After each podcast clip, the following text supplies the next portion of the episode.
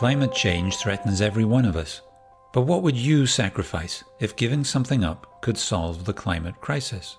We've done a big survey in every European Union country, in China, in the US, and in Britain, to find out what people are ready to do to fight climate change, to understand what solutions they think will work, and whether they're even worried at all about climate change now that COVID 19 threatens us. Then we spoke to experts about what it all means for the future of our planet. I'm Matt, and this is Climate Solutions. Today, the very philosophical episode Climate Change and Post Materialism. Here's what happens when two of your three podcast guests are French. You start off talking about the differences between the attitudes of young people and old people in your opinion survey, and you end up talking about sociology and philosophy. So, stick with me, we're going to start with some hard facts and end up with ideas that will have you thinking long after you've finished listening to this podcast. First, the facts. The European Investment Bank's annual climate survey found some interesting generational differences. You probably think this is all going to be about young people taking to the streets for climate protests and old people stuck in their polluting habits. Well, not quite. For example, 29% of Europeans with children said climate change is one of the biggest challenges they face. For Europeans without children, that number went up to 34%. I was surprised. I thought people with children would be more concerned about the future in which their kids would grow up. I noticed it again when we asked EU citizens whether the recovery from the pandemic recession should take the climate emergency into account. Once again, people without children were more inclined than people with children to say, yes, the recovery should be a green recovery. So I asked Adelaide Zulfikarpasic, Director of Opinion Polls at BVA, the Paris company that carried out the survey for the European Investment Bank, what she made of that. Uh, this is very surprising. I was surprising too, because um, intuitively uh, we could have imagined that parents of children would feel much more concerned about climate change because of, uh, of its consequences for the future and therefore for the future of their children um, the impact of climate change on the lives and so on. Uh, so I was surprised, and first um, I thought that this result could be maybe explained by the fact that people without children were mostly young people, so therefore directly concerned about the subject for themselves. Um, you know, I was I was thinking maybe it's the people age uh, 15 or 20 or 13 and they don't have children um, at the moment. But my reasoning doesn't hold up because um, we don't really observe a generational effect.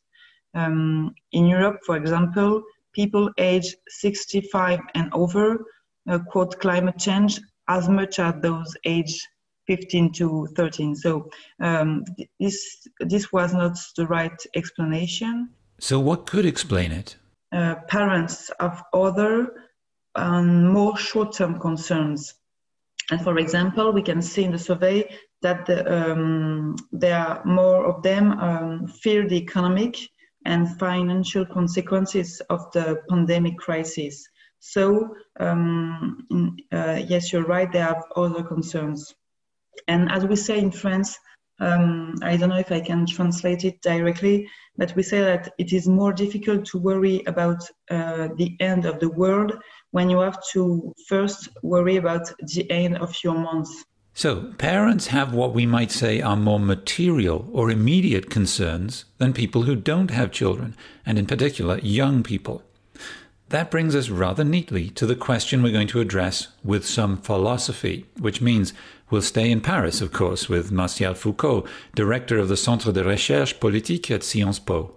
Yes, there, there are many uh, argument, uh, arguments um, coming from sociology, from political science, uh, showing that young people have many good reasons to, um, to discuss environmental issues, not only between uh, between each other, but also within the family, with friends, uh, with at the school. So there are many arenas for discussing such issues. But the paradox is young people uh, consider that environment, climate change is a big issue and a, a, a much uh, important issue than unemployment or okay covid-19 is probably just uh, the current situation but if we compare to main topics uh, main public issues unemployment um, uh, insecurity or um, or uh, housing education health we we see that now climate change is one of the biggest uh, or most important issue for, for young people. And for me, the paradox is we don't we don't necessarily uh, observe that uh, it's just uh, to, to like uh, the consequences of the democratization of education. Martial relates much of the generational aspects of the climate debate to a concept called post materialism. It first came up in the 1970s in the work of an American sociologist named Ronald Inglehart, and it has been gathering steam ever since. To boil it down, post materialism is about a change in society from a focus on our physical and economic condition to a more individual perspective that highlights self expression.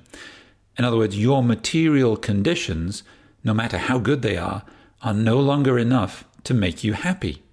Now, if I try to connect um, attention from young people to uh, environmental issues regarding the post-materialist theory, um, I'm a little bit surprised to, to see that in, in the same country, we assume that, uh, we assume, we, we observe that young people are concerned by environmental issues, but in the same time, they are not concerned by something very connected to post-materialism or post-materialist values uh, in a sense of uh, uh, liberties, uh, civil rights, and so on and so on. So, what could be driving this change as far as it concerns climate change?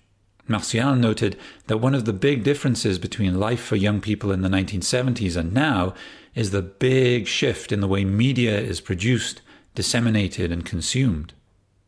Uh, now, yes, there is a big pressure, uh, especially for uh, um, liberal countries, uh, high pressure within families uh, in a sense that young, I mean, kids, children have introduced such issues within the family. It's not just a question about uh, economic perspective, uh, uh, uh be educated to get a job. No, it, that's not the big issue uh, in terms of discussion. Now, young people are like the the, the opinion leaders uh, to address, to investigate, to discuss about such question. And that is totally new.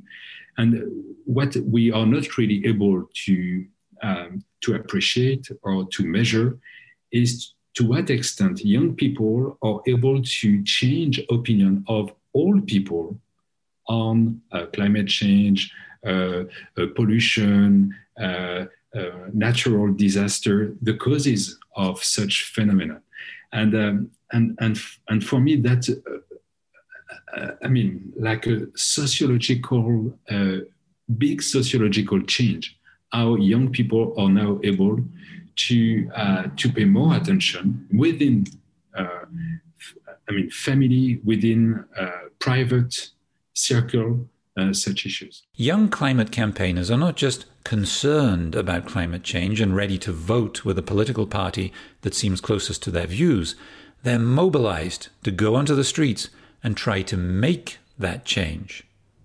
The ballot is not the only way. Uh, they, okay, they could uh, they could be mobilized, but in the same times they reject not the society as a whole. They reject the way by which I mean, the main issue, the hot topic, are addressed, yes, by representatives, by politicians. Because, for example, there are very few governments that include the Green Party, young people don't believe that society addresses their issue. So they have to find other alternatives, like demonstrating on the street and backing that up with social media.